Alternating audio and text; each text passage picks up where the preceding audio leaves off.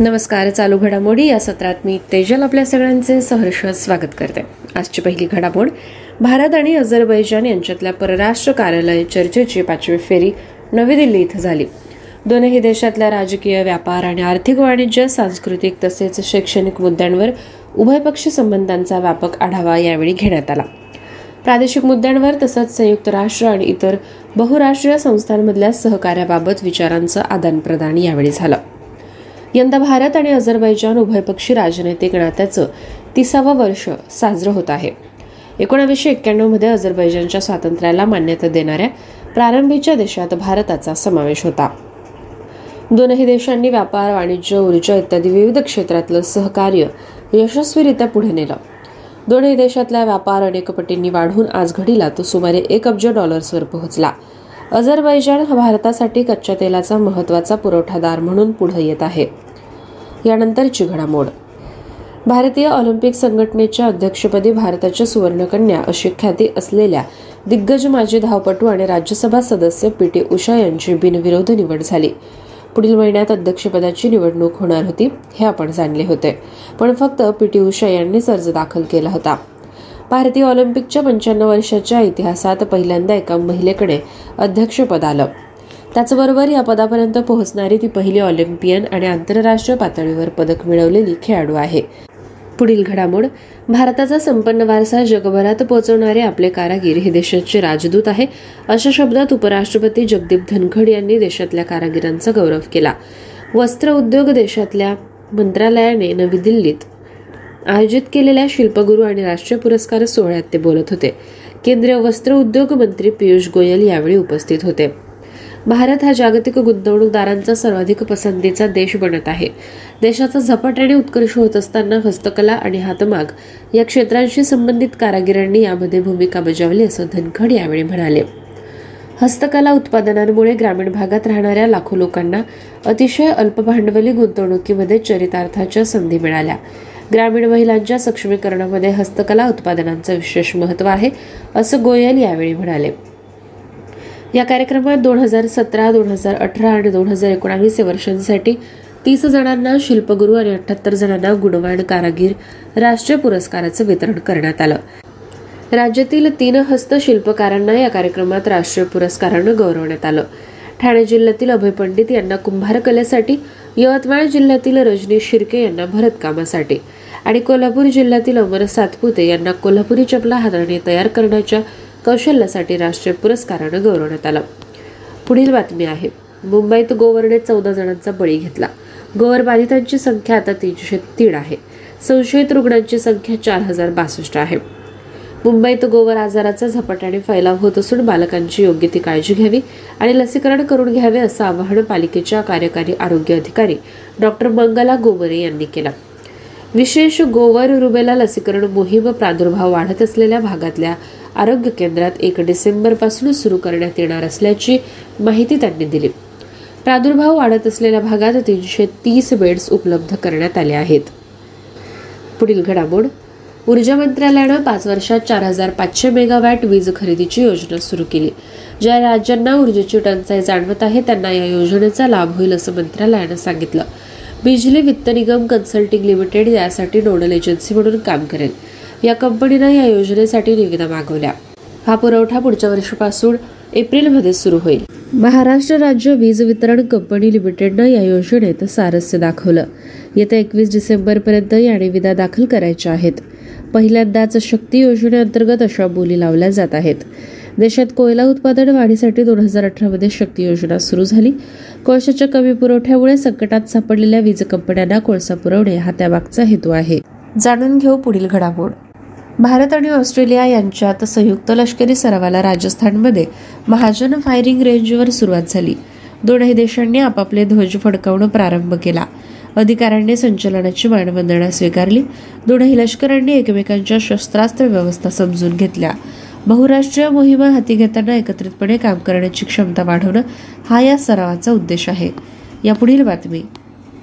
ऊर्जा नियामक बांगलादेश ऊर्जा नियमन आयोगाच्या अर्थात BERCच्या निर्णयाची वाट न पाहता ऊर्जेच्या किमती निश्चित करण्यासाठी स्वतःला अधिकार देणारा अध्यादेश बांगलादेश सरकारनं मंजूर केला. प्रधानमंत्री शेख हसीना यांच्या अध्यक्षतेखाली झालेल्या मंत्रिमंडळाच्या बैठकीनंतर प्रसारमाध्यमांना माहिती देताना कॅबिनेट सचिव खांदेकर अनवारुल इस्लाम म्हणाले की बीईआरसीकडून होणाऱ्या जनसुनावणी निर्णयाची वाट न पाहता या दुरुस्तीमुळे सरकारला विशेष परिस्थितीत स्वतःहून इंधन दर सेट करण्याचा अधिकार देण्यात येतो. आतापर्यंत सरकार इंधन आणि विजेच्या दरात बदल करायचा असल्यास याबाबतचा प्रस्ताव ऊर्जा नियामक बीईआरसी समोर ठेवण्यात येत होता. बीईआरसी आढावा घेऊन सार्वजनिक सुनावणीसाठी प्रस्ताव ठेवत असे. या प्रक्रियेला 90 दिवसाचा कालावधी लागायचा.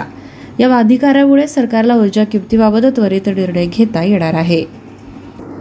पुढील बातमी आहे ऑस्ट्रेलियाच्या प्रसिद्ध प्रवाळ भित्तीचा समावेश धोक्यात असलेल्या जागतिक वारसास्थळांमध्ये शिफारस करण्याची संयुक्त राष्ट्रांच्या एका समितीनं मागणी केली. जगातल्या या सर्वात मोठ्या प्रवाळ द्वीपाच्या परिसंस्थेवर जागतिक हवामान बदल आणि समुद्राचं वाढतं तापमान यांचा लक्षणीय परिणाम झाला असल्याचं समितीनं म्हटलं. 1981 मध्ये जागतिक आश्चर्य म्हणून नमूद केलेल्या या प्रवाळ खडकांच्या दर्जाला हवामान बदलामुळे गंभीर धोका निर्माण झाला आहे असंही समितीच्या अहवालात म्हटलं आहे.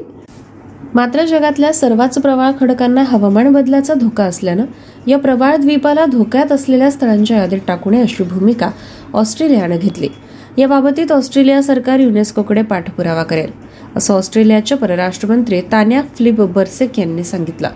या द्वीपाचं रक्षण करण्यासाठी जानेवारीमध्ये ऑस्ट्रेलिया सरकारनं $1 अब्ज निधी घोषित केला होता. पुढील घडामोड चीनमधल्या बीजिंग आणि शांघायसह अनेक शहरातली सुरक्षा व्यवस्था तिथल्या सरकारनं वाढवली. COVID-19साठी लागू असलेले नियंत्रण आणि टाळेबंदीत अडकलेल्या माणसांना उपचार दुरापास्त होत असल्यामुळे चीनभर होत असलेल्या निषेध आंदोलनांमुळे सरकारनं बंदोबस्तात वाढ केली. ही आंदोलनं उत्स्फूर्त असल्यामुळे देशभरात आतापर्यंत किती जणांना ताब्यात घेतलं याबद्दल अधिकृत माहिती उपलब्ध नाही असं चीनच्या परराष्ट्र व्यवहार मंत्रालयानं म्हटलं. पोलिसांनी आंदोलकांवर मिरपुडीचा फवारा उडवला. पुढील बातमी एक भारत श्रेष्ठ भारत या राष्ट्रीय रोलबॉल स्पर्धेला पुण्यात सुरुवात झाली. भारतीय रोलबॉल संघटनेच्या मान्यतेनं होत असलेल्या या स्पर्धेचं आयोजन महाराष्ट्र रोलबॉल संघटना आणि जिल्हा रोलबॉल संघटनेनं केलं. मुलींच्या गटात चुरशीच्या सामन्यात महाराष्ट्र आणि ओडिशा यांच्यातली लढत 3-3 अशी अनिर्णित राहिली. उत्तराखंड संघाने अरुणाचल प्रदेश तर कर्नाटक संघाने मेघालय संघ यावर 5-1 अशी मात केली. मुलांच्या गटात मध्य प्रदेशनं हिमाचल प्रदेशवर तर मणिपूरनं नागालँड संघाला पराभूत करत विजयाची सलामी दिली. पुढील क्रीडा बातमी कतारमध्ये सुरू असलेल्या फिफा फुटबॉल जागतिक अजिंक्यपद स्पर्धेत एच गटात पोर्तुगालनं उरुग्वेचा 2-0 पराभव केला. त्यामुळे फ्रान्स आणि ब्राझील पाठोपाठ पोर्तुगाल हा अंतिम 16 संघांमध्ये पोहोचणारा 3रा संघ बनला आहे. यापूर्वी ब्राझीलनं स्वित्झर्लंडचा 1-0 पराभव केला. यापूर्वी ब्राझीलनं 5 वेळा फिफा अजिंक्यपद मिळवलं. या विजयामुळे ब्राझील अंतिम फेरीत पोहोचणारा 2रा संघ ठरला असून त्यापूर्वी 2018 मध्ये अजिंक्यपद मिळवणारा फ्रान्सचा संघ सर्वात प्रथम अंतिम फेरीत पोहोचला. शेवटच्या ग्रुप स्टेज सामन्यात ब्राझीलची लढत 3 डिसेंबरला कॅमेरूनसोबत होणार आहे. ए गटामध्ये इक्वेडॉरचा सामना सेनेगलबरोबर आणि नेदरलँडचा सामना कतारबरोबर होणार आहे. यानंतरची क्रीडा घडामोड फिफा फुटबॉल वर्ल्ड कप 2022 मध्ये 3 सामने खेळले गेले. कतारमधल्या अल जानूब स्टेडियमवर गट जीच्या सामन्यात कॅमेरूनचा सामना सर्बियाशी झाला. एज्युकेशन सिटी स्टेडियमवर होणाऱ्या 2ऱ्या सामन्यात एच गटात दक्षिण कोरिया आणि घानाच्या संघात लढत झाली. दोहा इथल्या रास अबू अबोध स्टेडियमवर 1974 मध्ये होणाऱ्या शेवटच्या सामन्यात गट जीमध्ये ब्राझीलचा स्वित्झर्लंडशी सामना झाला. यानंतरची क्रीडा बातमी मद्रास बोटिंग क्लबच्या महिलांनी 81व्या वार्षिक मद्रास कोलंबो रोईंग रेगाटा जिंकला जो कोलंबो श्रीलंकेत आयोजित करण्यात आला होता. 81व्या वार्षिक मद्रास कोलंबो रोईंग रेगाटा आयोजित करण्यात आला त्यांना अडारक ट्रॉफी प्रदान करण्यात आली. पुरुष गटात कोलंबो रोईंग क्लबने बाजी मारली आणि दीपम करंडक त्यांना देण्यात आला. पुढील क्रीडा बातमी फायनलच्या 2ऱ्या सामन्यात फेलिक्स ऑगर अलिया सिमने ऑस्ट्रेलियाच्या अलेक्स डी मिनोरचा 6-3, 6-4 असा पराभव करून कॅनडाने पहिले डेव्हिस चषक विजेतेपद पटकावले. 2022 डेव्हिस कप ही डेव्हिस कपची 110वी आवृत्ती आहे. पुरुष टेनिसमधील राष्ट्रीय संघांमधली ही स्पर्धा आहे. राखुतूनद्वारे हिला प्रायोजित केले गेले. रशियन टेनिस फेडरेशन हे गतविजेते होते, परंतु युक्रेनवर 2022च्या रशियन आक्रमणामुळे ते आणि बेलारूस आंतरराष्ट्रीय स्पर्धांमधून बाहेर पडले. यानंतरची क्रीडा घडामोड. भारतीय खेळाडूंनी USIC international railway sports association table tennis चॅम्पियनशिपमध्ये पुरुष आणि महिला एकेरी मिश्र दुहेरी सांघिक विजेतेपद जिंकले. जयपूर येथे वायव्य रेल्वे स्पोर्ट्स असोसिएशनने रेल्वे स्पोर्ट्स प्रमोशन बोर्डाच्या अंतर्गत टेबल टेनिस चॅम्पियनशिपचे आयोजन केले होते. यानंतरची क्रीडा बातमी. युवा भारतीय बॉक्सर विश्वनाथ सुरेश वंशज आणि देविका घोरपडे यांनी स्पेनमधील ला लुसिया येथे झालेल्या IBA युवा पुरुष आणि महिला जागतिक बॉक्सिंग चॅम्पियनशिप 2022 मध्ये 5-0 असा विजय मिळवून सुवर्णपदक पटकावले. विश्वनाथनने पुरुषांच्या 48 किलो वजनी गटाच्या अंतिम फेरीत फिलिपाईन्सच्या रोनेल सुयोमचा पराभव करून चॅम्पियनशिपमध्ये भारताला पहिले सुवर्णपदक जिंकवून दिले. पुढे आहे व्यावसायिक बातमी. जोखीम आणि भेद्यता व्यवस्थापन कंपनी TSE सिक्युरिटीने जाहीर केले की स्टॉक एक्सचेंज BSE साठी ती अधिकृत सायबर सुरक्षा भागीदार आहे. सायबर सिक्युरिटी कंपनीने सांगितले की BSEला सायबर सुरक्षिततेच्या सर्वोच्च पातळीसह सक्षम केले जावे यासाठी सर्वात जुन्या स्टॉक एक्सचेंजशी करार केला आहे. पुरस्कारविषयक बातमी. पंचायती राज मंत्रालयाच्या E-पंचायत मिशन मोड प्रकल्प, E-ग्रामस्वराज आणि ऑडिट ऑनलाईनने E-गव्हर्नन्ससाठी राष्ट्रीय पुरस्कारांच्या डिजिटल परिवर्तनासाठी सरकारी प्रक्रियेतील उत्कृष्टता रिइंजिनिअरिंग श्रेणी अंतर्गत सुवर्ण पुरस्कार जिंकला. पुढील व्यावसायिक बातमी. टीम पर्पल यांच्या नव्याने तयार केलेल्या डिअर डायरी यासह भारतीय आंतरराष्ट्रीय चित्रपट महोत्सवाच्या 75 creative minds of tomorrow talent कॅम्पसचे विजेते म्हणून निवडले गेले. डिअर डायरी या विजेत्या चित्रपटाने एका महिलेची कथा सांगितली जिला तिच्या बहिणीला भेटल्यावर तिच्या भूतकाळातील आघातांना सामोरे जावे लागले. संरक्षणविषयक बातमी. एरो इंडियाची 14वी आवृत्ती 13 ते 17 फेब्रुवारी 2023 दरम्यान येलाहंका येथील हवाईदल स्टेशनवर आयोजित केली जाईल अशी घोषणा संरक्षण मंत्रालयानं केली. द्विवार्षिक कार्यक्रमाची मागील आवृत्ती 2021 मध्ये कोविडमुळे संकरित मॉडेलमध्ये नियोजित करण्यात आली होती. तेथे अनेक निर्बंध होते. यानंतरची संरक्षण बातमी. भारतीय नौदलासाठी GRSE आणि LNTद्वारे बांधण्यात येत असलेल्या 4 सर्वेक्षण जहाजांपैकी इक्षक हा 3रा प्रकल्प आहे. कट्टुपल्ली चेन्नई येथे हा प्रकल्प लॉन्च झाला. MOD आणि गार्डन रिच शिप बिल्डर्स आणि इंजिनियर्स यांच्यात 4 SVL जहाजावर स्वाक्षरी करण्यात आली. GRSEच्या बिल्ड धोरणानुसार कोलकाता येथे पहिले जहाज बांधले जात आहे. SLV जहाजे सध्याच्या संध्याक क्लास सर्वेक्षण जहाजाच्या जागी नवीन पिढीतील हायड्रोग्राफिक उपकरणे ऑशनोग्राफिक डेटा गोळा करतील. सर्वेक्षण जहाज 110 मीटर लांब आणि 16 मीटर रुंद आहे, ज्यात 3400 टन खोल विस्थापन आणि 231 कर्मचारी आहेत. जहाजाच्या प्रोपल्शन सिस्टममध्ये ट्विन शाफ्ट कॉन्फिगरेशनमध्ये 2 मुख्य इंजिन असतात.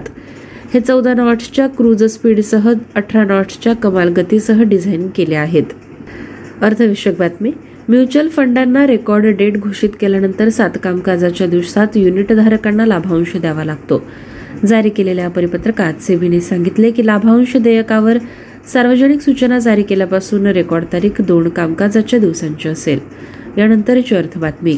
मुद्रा कर्जासाठी बँकांची अनुत्पादित मालमत्ता लॉन्च झाल्यापासून 7 वर्षाहून अधिक काळ संपूर्ण क्षेत्रातील सरकारी NPA पेक्षा कमी आहे. माहिती अधिकार कायद्याअंतर्गत मिळालेल्या डेटावरून हे दिसते. लहान व्यवसायांना मदत करण्यासाठी सुमारे 5,000 कोटी कर्जे किंवा महाराष्ट्रातील एकूण बँक मालमत्तेपैकी 16.32% कर्जे ही लहान व्यवसायांना मदत करण्यासाठी जून 2022 पर्यंत थकीत आहे. महाराष्ट्रातील मागासलेल्या मराठवाडा विभागातील परभणी जिल्ह्यात सर्वाधिक अनुत्पादित मालमत्ता NPA 60.54% आहे. आकडेवारीनुसार महाराष्ट्रातील 52 लाखाहून अधिक कर्जदारांनी जून 2022 पर्यंत मुद्रा योजनेअंतर्गत 30,019 कोटी कर्ज घेतले. यापैकी 6.19 लाख कर्जदारांनी घेतलेले 4,898 कोटी NPA म्हणून वर्गीकृत करण्यात आले. समजून घेऊ नियुक्तीविषयक बातमी. केंद्रीय आरोग्य मंत्रालयाने पद्मश्री, खेलरत्न, अर्जुन पुरस्कार विजेते आणि पॅराऑलिम्पिक समितीच्या अध्यक्षा डॉक्टर दीपा मलिक यांना नवी दिल्लीतील निक्षय मित्र राजदूत म्हणून नियुक्त केले. प्रधानमंत्री TB मुक्त भारत अभियान अंतर्गत हा उपक्रम आहे. दीपा मलिकने मार्च 2018 मध्ये TB मुक्त भारत या मोहिमेशी बांधिलकी व्यक्त केली. आंतरराष्ट्रीय बातमी. बिडेर प्रशासनाने चीनच्या ह्युवेई टेक्नॉलॉजीज आणि ZTE कडून नवीन दूरसंचार उपकरणांच्या मंजुरीवर बंदी घातली. US फेडरल कम्युनिकेशन्स कमिशनने सांगितले की त्यांनी अंतिम नियम स्वीकारले जे चीनची पाळत ठेवणारी उपकरणे बनवणारी जाहुआ टेक्नॉलॉजीज, व्हिडिओ पाळत ठेवणारी company Hangzhou, Hikvision digital technology आणि telecoms firm Hytera communications corp यांनी बनवलेल्या उपकरणांची विक्री किंवा आयात प्रतिबंधित करते. जाणून घेऊ राज्य बातमी. तेलंगणाचे IT आणि उद्योग मंत्री के टी रामाराव यांनी सांगितले की राज्यात स्कायरूट एरोस्पेसद्वारे हैदराबादमध्ये देशातील पहिले एकात्मिक रॉकेट डिझाईन, उत्पादन आणि चाचणी सुविधा येईल. राज्याचे IT मंत्री के तारकराम राव यांनी स्टार्टअपला राज्यात रॉकेटचे डिझाईन, उत्पादन आणि चाचणीसाठी सुविधा स्थापन करण्यासाठी पूर्ण सहकार्य करण्याचे आश्वासन दिले. स्कायरूट एरोस्पेसच्या विक्रम S रॉकेटचे यशस्वी प्रक्षेपण साजरा करण्यासाठी टीहब येथे आयोजित कार्यक्रमात त्यांनी भाग घेतला. आज अशा पद्धतीने चालू घडामोडींचा आपण आढावा घेतला. पुन्हा भेटूया पुढील सत्रात. धन्यवाद. नमस्कार दोस्तों, आप सुन रहे हैं हमारा हिंदी भाषा का कार्यक्रम डेली करंट अफेयर्स अपडेट 29 नवंबर 2022. मैं हूं आपकी आरजे प्रियंका और बिना किसी देरी के शुरू करते हैं हमारे आज के पहले डेली अपडेट को, जिसका शीर्षक है पुरस्कार. 53वां IFFI Chiranjeevi Indian film personality of the year award 2022 से सम्मानित. International film festival of India IFFI के 53वें संस्करण में हाल ही में तेलुगु सुपरस्टार चिरंजीवी को Indian film personality of the year award से सम्मानित किया गया है. केंद्रीय सूचना व प्रसारण मंत्री अनुराग ठाकुर ने IFFI के उद्घाटन समारोह में इस खबर की घोषणा की. अभिनेता की प्रशंसा करते हुए सूचना एवं प्रसारण मंत्री ने कहा कि चिरंजीवी का लगभग 4 दशकों का शानदार करियर रहा है. उन्होंने एक पोस्ट में लिखा, दिल को छूने वाले अविश्वसनीय प्रदर्शनों के साथ वह तेलुगु सिनेमा में बेहद लोकप्रिय हैं. आइए आगे बढ़ते हैं हमारे दूसरे डेली अपडेट की तरफ, जिसका शीर्षक है अंतर्राष्ट्रीय. कजाकिस्तान के कासिम जोमार्त तोकायेव दोबारा राष्ट्रपति चुने गए. मध्य एशियाई राष्ट्र के केंद्रीय चुनाव आयोग ने प्रारंभिक आंकड़ों का हवाला देते हुए कहा कि कजाक राष्ट्रपति कासिम जोमार्त तोकायेव ने 81.31% वोट जीतकर चुनाव में दूसरा कार्यकाल हासिल किया. श्री तोकायेव ने अपना पहला चुनाव 2019 में पूर्ववर्ती नूर सुल्तान नजरबाएव के समर्थन से जीता था, लेकिन इस साल 20 मिलियन के राष्ट्र में हिंसक अशांति के बीच दोनों बाहर हो गए और हाल के चुनाव ने एक स्वतंत्र नेता के रूप में उनकी शक्ति को मजबूत किया. एग्जिट पोल से प्रेरित होकर कई साथी मध्य एशियाई नेताओं ने प्रारंभिक परिणामों से पहले श्री तोकायेव को बधाई दी. आइए आगे बढ़ते हैं हमारे तीसरे डेली अपडेट की तरफ, जिसका शीर्षक है पुरस्कार. कथक नृत्यांगना उमा शर्मा को मिला सुमित्रा चरत राम पुरस्कार. कथक नृत्यांगना उमा शर्मा को भारतीय शास्त्रीय संगीत और नृत्य के क्षेत्र में उनके योगदान के लिए प्रतिष्ठित सुमित्रा चरत राम पुरस्कार मिला है. श्रीराम भारतीय कला SBKK द्वारा कमानी सभागार में आयोजित एक समारोह में उन्हें जम्मू कश्मीर के पूर्व राज्यपाल करण सिंह और सरोद वादक उस्ताद अमजद अली खान से पुरस्कार मिला. 2010 में स्थापित प्रतिष्ठित पुरस्कार स्वतंत्र भारत में एक सांस्कृतिक पुनरुत्थानवादी के रूप में कला के प्रतीक और SBKK के संस्थापक सुमित्रा चरत राम के योगदान को याद करता है. आइए आगे बढ़ते हैं हमारे चौथे डेली अपडेट की तरफ, जिसका शीर्षक है अंतर्राष्ट्रीय. न्यूजीलैंड सुप्रीम कोर्ट ने देश में 18 साल की उम्र में मतदान करने को कहा भेदभावपूर्ण. न्यूजीलैंड के सर्वोच्च न्यायालय ने फैसला सुनाया कि 18 वर्ष की न्यूनतम मतदान आयु सीमा भेदभावपूर्ण थी. एक मीडिया रिपोर्ट के अनुसार सत्तारूढ़ ने न्यूजीलैंड की संसद से इस बात पर विचार करने के लिए मजबूर किया है कि न्यूनतम आयु सीमा को कम किया जाना चाहिए या नहीं. यह फैसला 2020 में दायर एक मामले में आया जिसमें एक वकालत समूह ने मांग की कि मतदान की न्यूनतम आयु सीमा को घटाकर 16 वर्ष कर दिया जाए. मीडिया रिपोर्टों के अनुसार देश की शीर्ष अदालत ने 18 वर्ष की वर्तमान न्यूनतम आयु सीमा को बिल ऑफ राइट्स के साथ असंगत पाया। आइए आगे बढ़ते हैं हमारे 5वें डेली अपडेट की तरफ, जिसका शीर्षक है banking. HDFC bank Canara bank को रूस के साथ रुपए में व्यापार के लिए RBI की मंजूरी मिली।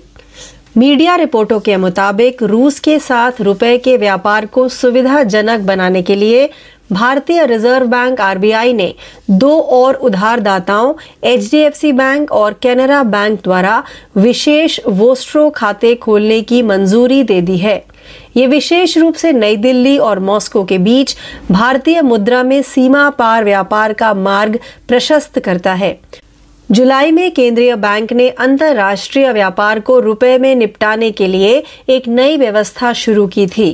रुपए में निर्यात और आयात के चालान, भुगतान और निपटान को सक्षम करने वाले तंत्र का उद्देश्य व्यापार को बढ़ावा देना है। आइए आगे बढ़ते हैं हमारे 6वें डेली अपडेट की तरफ, जिसका शीर्षक है समझौता। उच्च प्रदर्शन कंप्यूटिंग में सहयोग के लिए भारत और यूरोपीय संघ के समझौते पर हस्ताक्षर। भारत और यूरोपीय संघ EU ने इस साल की शुरुआत में दोनों पक्षों द्वारा शुरू की गई व्यापार और प्रौद्योगिकी परिषद के आधार पर जलवायु मॉडलिंग और क्वांटम प्रौद्योगिकियों जैसे हाईटेक क्षेत्रों के सहयोग पर एक समझौते पर हस्ताक्षर किए हैं। बयान में कहा गया है कि इस समझौते का उद्देश्य जैव आणविक दवाओं, COVID-19 चिकित्सीय, जलवायु परिवर्तन को कम करने, प्राकृतिक आपदाओं की भविष्यवाणी करने और क्वांटम कंप्यूटिंग जैसे क्षेत्रों में भारतीय और यूरोपीय सुपर कंप्यूटरों का उपयोग करके उच्च प्रदर्शन वाले कंप्यूटिंग अनुप्रयोगों पर सहयोग को सुविधाजनक बनाना है। आइए आगे बढ़ते हैं हमारे 7वें डेली अपडेट की तरफ, जिसका शीर्षक है अंतर्राष्ट्रीय। भारत ने फ्रांस से AI पर वैश्विक भागीदारी की अध्यक्षता संभाली। भारत ने 21 नवंबर को फ्रांस से आर्टिफिशियल इंटेलिजेंस पर वैश्विक भागीदारी GPAI की अध्यक्षता ली। इलेक्ट्रॉनिक्स और सूचना प्रौद्योगिकी राज्य मंत्री राजीव चंद्रशेखर ने फ्रांस से प्रतीकात्मक अधिग्रहण के लिए टोक्यो में GPAI की बैठक में देश का प्रतिनिधित्व किया। GPAI जिम्मेदार और मानव केंद्रित विकास और आर्टिफिशियल इंटेलिजेंस के उपयोग का समर्थन करने के लिए एक अंतर्राष्ट्रीय पहल है। भारत 2020 में संस्थापक सदस्य के रूप में GPAI में शामिल हुआ। आर्टिफिशियल इंटेलिजेंस के 2035 तक भारतीय अर्थव्यवस्था में 967 बिलियन अमेरिकी डॉलर जोड़ने की उम्मीद है। आइए आगे बढ़ते हैं हमारे 8वें डेली अपडेट की तरफ, जिसका शीर्षक है रक्षा। दक्षिण पश्चिमी कमान ने राजस्थान में एकीकृत अग्नि शक्ति अभ्यास किया। भारतीय सेना के दक्षिण पश्चिमी कमान ने राजस्थान के थार रेगिस्तान में MFFR में एकीकृत अग्नि शक्ति अभ्यास शत्रु नाश का आयोजन किया। उभरती हुई चुनौतियों पर काबू पाने के लिए विभिन्न प्रतिभागियों के बीच वास्तविक समय संचार और आम परिचालन तस्वीर साझा करने का अभ्यास किया गया और कौशल को निखारा गया। सैनिकों के प्रशिक्षण के मानक की सराहना करते हुए lieutenant general A S Bhinder, general officer commanding in chief, Saptashakti कमान ने विभिन्न युद्ध और युद्ध समर्थन हथियारों के बीच भागीदारी और तालमेल की सराहना की। आइए आगे बढ़ते हैं हमारे 9वें डेली अपडेट की तरफ, जिसका शीर्षक है रैंक और रिपोर्ट। कर्नाटक में भारत में उच्चतम स्थापित ग्रिड इंटरैक्टिव अक्षय ऊर्जा क्षमता। देश के सभी राज्यों की ग्रिड इंटरैक्टिव अक्षय ऊर्जा की कुल स्थापित क्षमता की तुलना करते हुए कर्नाटक शीर्ष स्थान पर आया।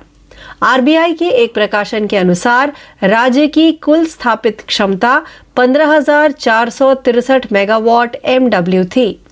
15,225 मेगावाट के साथ तमिलनाडु दूसरे नंबर पर आया। गुजरात 13,153 मेगावाट के साथ तीसरे स्थान पर था, जबकि महाराष्ट्र 10,267 मेगावाट के साथ चौथे स्थान पर था। Handbook of statistics on Indian states 2021-22 के अनुसार जो भारतीय रिजर्व बैंक RBI द्वारा जारी अपने सांख्यिकीय प्रकाशन का 7वां संस्करण था। आइए आगे बढ़ते हैं हमारे 10वें व अंतिम डेली अपडेट की तरफ, जिसका शीर्षक है अंतर्राष्ट्रीय। भारत ऑस्ट्रेलिया FTA को ऑस्ट्रेलियाई संसद से मंजूरी। भारत और ऑस्ट्रेलिया अब मुक्त व्यापार समझौते FTA को आपसी सहमति से तय तारीख पर लागू करेंगे, क्योंकि ऑस्ट्रेलियाई संसद ने दोनों देशों के बीच समझौते को मंजूरी दे दी। वाणिज्य एवं उद्योग मंत्री पीयूष गोयल ने एक समारोह में कहा कि अब ऑस्ट्रेलियाई सरकार यहां केंद्रीय मंत्रिमंडल से अपने कार्यकारी परिषद और मंत्रालय से मंजूरी लेगी। मंत्री ने इस्पात उद्योग से ऑस्ट्रेलियाई बाजार में 0 शुल्क का लाभ उठाने और अपने निर्यात को बढ़ाने के लिए कहा। तो इस अपडेट के साथ ही हमारा आज का यह हिंदी भाषा का कार्यक्रम डेली करंट अफेयर्स अपडेट 29 नवंबर 2022 यही समाप्त होता है। ज्यादा जानकारी के लिए यूं ही जुड़े रहिए। मैं आपकी आरजे प्रियंका आपसे यही विदा लेती हूं। धन्यवाद। Hello listeners and welcome to Daily Current Affairs Updates 29th November 2022. This is your RJ Priyanka, and without any further delay we begin our today's episode with our very first daily update, which belongs to the category of awards. 53rd IFFI Chiranjeevi honored with Indian Film Personality of the Year 2022. The International Film Festival of India IFFI recently awarded Telugu superstar Chiranjeevi the Indian Film Personality of the Year award at its 53rd edition. The announcement was made at the IFFI opening ceremony by Union Information and Broadcasting Minister Anurag Thakur. The I&B minister praised the actor, saying he has had an illustrious career spanning nearly 4 decades. He is immensely popular in Telugu cinema with incredible performances touching hearts. His post read.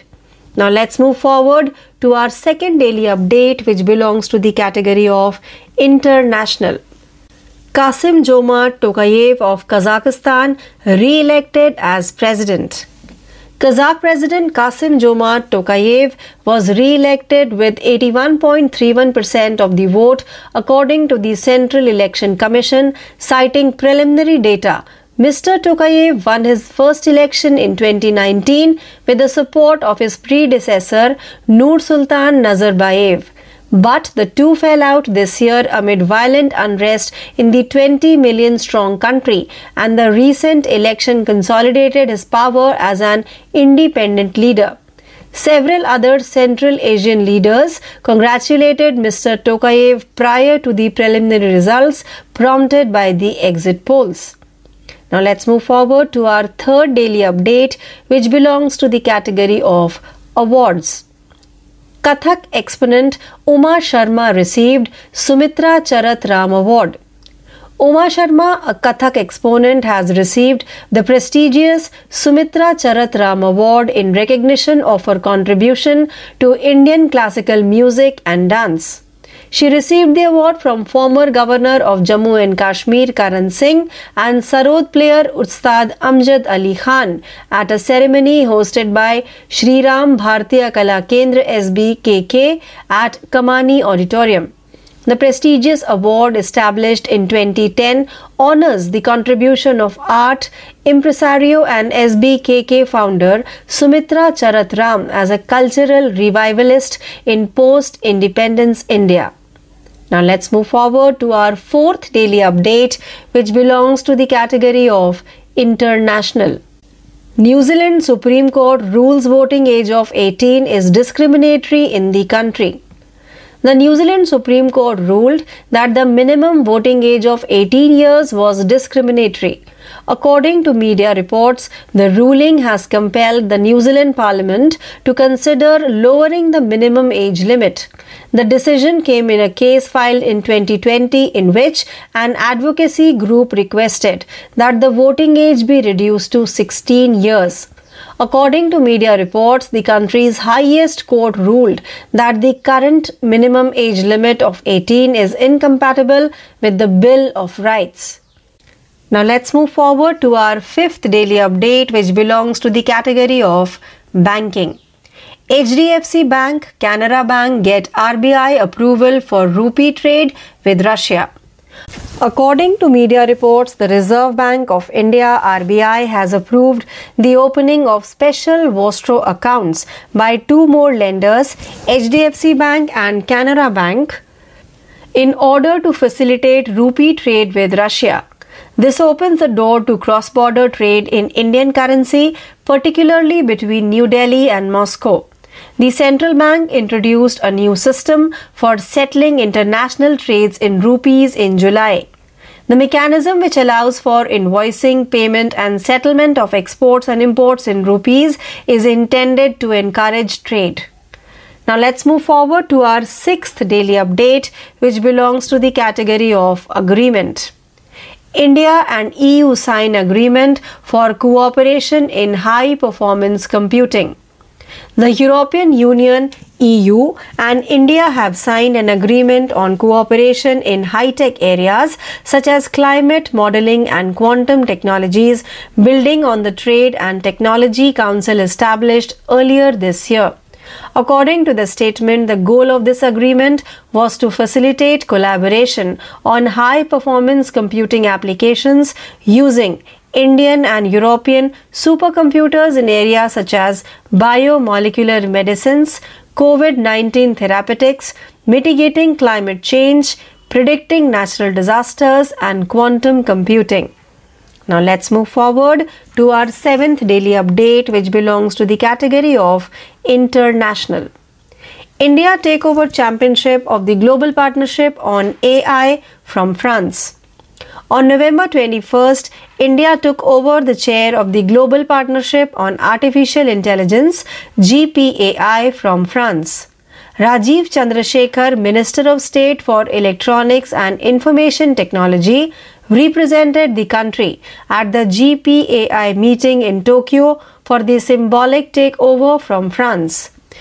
GPAI is a global initiative that promotes responsible, human-centered development and the use of artificial intelligence. India became a founding member of the GPAI in 2020. Artificial intelligence is expected to boost the Indian economy by $967 billion by 2035. Now let's move forward to our eighth daily update, which belongs to the category of defense. Southwestern Command conducts integrated firepower exercise in Rajasthan. The Indian Army's Southwestern Command held an integrated firepower exercise called Shatrunash at MFFR in Rajasthan's Thar Desert. Real-time communication and sharing of a common operating picture among various participants were practiced, and skills were honed in order to overcome emerging threats. Lieutenant General A S Bhinder, General Officer Commanding in Chief, Sapt Shakti Command, praised the standard of training of troops and praised the participation and synergy among various combat and combat support arms. Now let's move forward to our ninth daily update, which belongs to the category of rank and report. Karnataka has highest installed grid interactive renewable power capacity in India. When the total installed capacity of grid interactive renewable power in all states of the country was compared, Karnataka came out on top.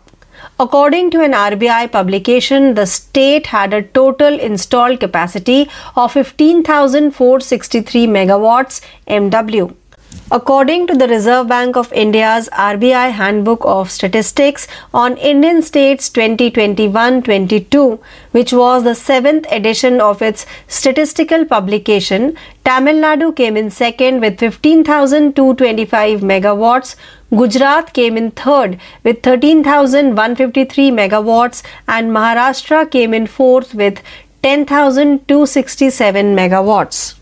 Now let's move forward to the 10th and last daily update for today, which belongs to the category of international. India Australia FTA ratified by Australian Parliament. As the Australian Parliament has approved the two countries' free trade agreement FTA, India and Australia will now implement it on a mutually agreed upon date. Speaking at a function, Commerce and Industry Minister Piyush Goyal said that now the Australian government will take approval from their Executive Council and the ministry from the Union Cabinet here. The minister asked the steel industry to take benefit of zero duty in the Australian market and push their exports. So with this daily update, we have now come to an end of today's episode of Daily Current Affairs Updates, 29th November 2022. Please stay tuned for more learning. This is your RJ Priyanka signing off for the day. Thank you. Hello friends, this is Tejal welcoming all of you to the today's Daily Current Affairs quiz in English language. First question of the quiz is, to offer digital personal loan in India, which company has partnered with the Navi Group? Correct answer is Piramal Capital and Housing Finance Limited. Navi Group, a technology-driven financial products and services company founded by Sachin Bansal and Ankit Agrawal, has announced a partnership with Piramal Capital and Housing Finance Limited to offer digital personal loan to customers across India. Next question. In the country category, which of the country has received the Excellence in Leadership in Family Planning, that is Excel Awards 2022? Correct answer is Germany. India became the only country to receive the Leadership in Family Planning, that is Excel Awards 2022, in the country category at the International Conference on Family Planning held in Pattaya City, Thailand. Next question. What is India's rank in Climate Change Performance Index CCPI 2023? Correct answer is 8th. India, the world's third largest energy consumer, has jumped 2 positions higher and is now ranked at the 8th spot in the Climate Change Performance Index CCPI 2023. The index pointed out that India's renewable energy pathway is not on track for the 2030 target. Next question. For her contribution in Indian classical dance and music, who was awarded the Sumitra Charath Ram Award? Correct answer is Uma Sharma. Kathak exponent Uma Sharma has recently received the prestigious Sumitra Charath Ram Award in recognition of her contribution in the field of Indian classical music and dance. Next question. When the International Men's Day was observed? Correct answer is November 19. International Men's Day is celebrated every year on November 19. This day is celebrated to know the importance of men in the progress and development of families, communities and civilizations. Next question. In which city Reliance Industries will build India's first multimodal logistics park, that is MMLP?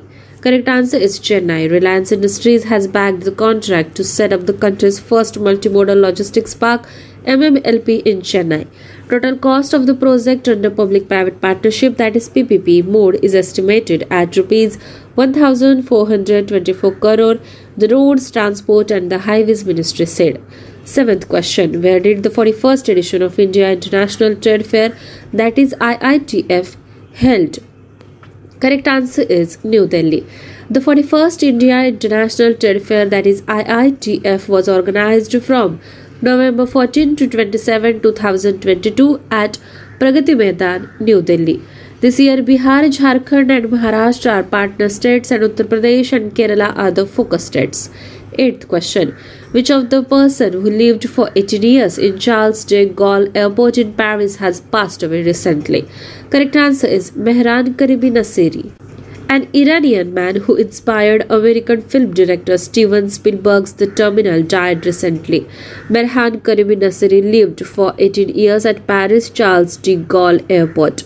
Ninth question. Which university backs Maulana Abul Kalam Azad Maka Trophy 2022? And the right answer is Guru Nanak Dev University. Guru Nanak Dev University GNTU won Maulana Abul Kalam Azad Trophy for the year 2021 to 2022. The trophy is awarded every year by the Ministry of Youth Affairs and Sports to the best performing university in the country in the field of sports. 10th question. Which cricketer was appointed by Navid Technologies as its brand ambassador? Correct answer is M S Dhoni. Navid Technologies Limited, which sells financial products like personal loans, home loans, and general insurance, etc., has been appointed MS Dhoni as its brand ambassador. The company has launched its first digital advertisement with the cricketer on Hotstar. Dear friends, this was our daily current affairs quiz in English language. For more such quizzes, do stay tuned to us. Thank you so much. नमस्कार दोस्तों, मैं तेजल आप सभी का बहुत बहुत स्वागत करती हूँ आज के daily current affairs quiz Hindi भाषा में. आज के क्विज का पहला सवाल, भारत में डिजिटल व्यक्तिगत ऋण की पेशकश करने के लिए किस कंपनी ने नावी ग्रुप के साथ भागीदारी की है? सही जवाब है Piramal capital and housing finance limited. Sachin Bansal और अंकित अग्रवाल द्वारा स्थापित एक प्रौद्योगिकी संचालित वित्तीय उत्पाद और सेवा कंपनी नावी ग्रुप ने भारत भर के ग्राहकों को डिजिटल पर्सनल लोन देने के लिए Piramal capital and housing finance limited के साथ साझेदारी की घोषणा की है. अगला सवाल, कंट्री श्रेणी में किस देश को परिवार नियोजन नेतृत्व में उत्कृष्टता पुरस्कार 2022 प्राप्त हुआ है? सही जवाब है भारत. थाईलैंड के पटाया शहर में आयोजित परिवार नियोजन पर अंतर्राष्ट्रीय सम्मेलन में कंट्री श्रेणी में परिवार नियोजन नेतृत्व में उत्कृष्टता पुरस्कार यानी एक्सेल 2022 प्राप्त करने वाला भारत एकमात्र देश बन गया. अगला सवाल, भारत जलवायु परिवर्तन प्रदर्शन सूचकांक यानी CCPI 2023 में किस स्थान पर है? सही जवाब है 8. दुनिया के तीसरे सबसे बड़े ऊर्जा उपभोक्ता भारत ने 2 स्थान ऊपर छलांग लगाई. अब जलवायु परिवर्तन प्रदर्शन सूचकांक 2023 में 8वें स्थान पर है. सूचकांक में बताया गया है कि भारत का नवीकरणीय ऊर्जा मार्ग 2030 के लक्ष्य के लिए ट्रैक पर नहीं है. अगला सवाल, भारतीय शास्त्रीय नृत्य और संगीत में उनके योगदान के लिए किसे सुमित्रा चरतराम पुरस्कार से सम्मानित किया गया? सही जवाब है उमा शर्मा. कथक नृत्यांगना उमा शर्मा को हाल ही में भारतीय शास्त्रीय संगीत और नृत्य के क्षेत्र में उनके योगदान के लिए प्रतिष्ठित सुमित्रा चरतराम पुरस्कार मिला है. अगला सवाल, अंतर्राष्ट्रीय पुरुष दिवस कब मनाया गया? सही जवाब है 19 नवंबर. अंतर्राष्ट्रीय पुरुष दिवस हर साल 19 नवंबर को मनाया जाता है. यह दिन परिवारों, समुदायों और सभ्यताओं की प्रगति और विकास में पुरुषों के महत्व के लिए मनाया जाता है. छठा सवाल, किस शहर में रिलायंस इंडस्ट्रीज भारत का पहला multi model logistics park MMLP बनाएगी? सही जवाब है चेन्नई. रिलायंस इंडस्ट्रीज को चेन्नई में देश का पहला मल्टी मॉडल लॉजिस्टिक्स पार्क यानी MMLP स्थापित करने का ठेका मिला है. सड़क परिवहन और राजमार्ग मंत्रालय ने कहा कि सार्वजनिक निजी भागीदारी PPP मोड के तहत परियोजना की कुल लागत 1424 करोड़ रुपए अनुमानित है. अगला सवाल, इंडिया इंटरनेशनल ट्रेड फेयर यानी IITF का 41वां संस्करण कहाँ आयोजित हुआ? सही जवाब है नई दिल्ली. 41वें इंडिया इंटरनेशनल ट्रेड फेयर यानी IITF का आयोजन 14 से 27 नवंबर 2022 तक प्रगति मैदान नई दिल्ली में किया गया. इस वर्ष बिहार, झारखंड और महाराष्ट्र भागीदार राज्य है और उत्तर प्रदेश और केरल फोकस राज्य है. अगला सवाल, कौन सा व्यक्ति जो पेरिस में चार्ल्स डी गॉल हवाई अड्डे पर 18 वर्षों तक रहता था उसका हाल ही में निधन हो गया? सही जवाब है मेहरान करीमी नासेरी. अमेरिकी फिल्म निर्देशक स्टीवन स्पीलबर्ग की द टर्मिनल को प्रेरित करने वाले एक ईरानी व्यक्ति का हाल ही में निधन हो गया. मेहरान करीमी नासेरी 18 साल तक पेरिस के चार्ल्स डी गॉल हवाई अड्डे पर रहे. 9वां सवाल, किस विश्वविद्यालय ने मौलाना अबुल कलाम आजाद यानी MAKA ट्रॉफी 2022 जीती? सही जवाब है गुरु नानक देव यूनिवर्सिटी. गुरु नानक देव यूनिवर्सिटी यानी GNDU ने वर्ष 2021-22 के लिए मौलाना अबुल कलाम आजाद ट्रॉफी जीती. खेल के क्षेत्र में देश में सर्वश्रेष्ठ प्रदर्शन करने वाले विश्वविद्यालयों को हर साल युवा मामलों और खेल मंत्रालय द्वारा ट्रॉफी प्रदान की जाती है. अगला और आखिरी सवाल, किस क्रिकेटर को नावी टेक्नोलॉजीज ने अपना ब्रांड एम्बेसडर नियुक्त किया है? सही जवाब है MS धोनी। व्यक्तिगत ऋण, गृह ऋण और सामान्य बीमा आदि जैसे वित्तीय उत्पाद बेचने वाली नावी टेक्नोलॉजीज लिमिटेड ने MS धोनी को अपना ब्रांड एम्बेसडर नियुक्त किया है।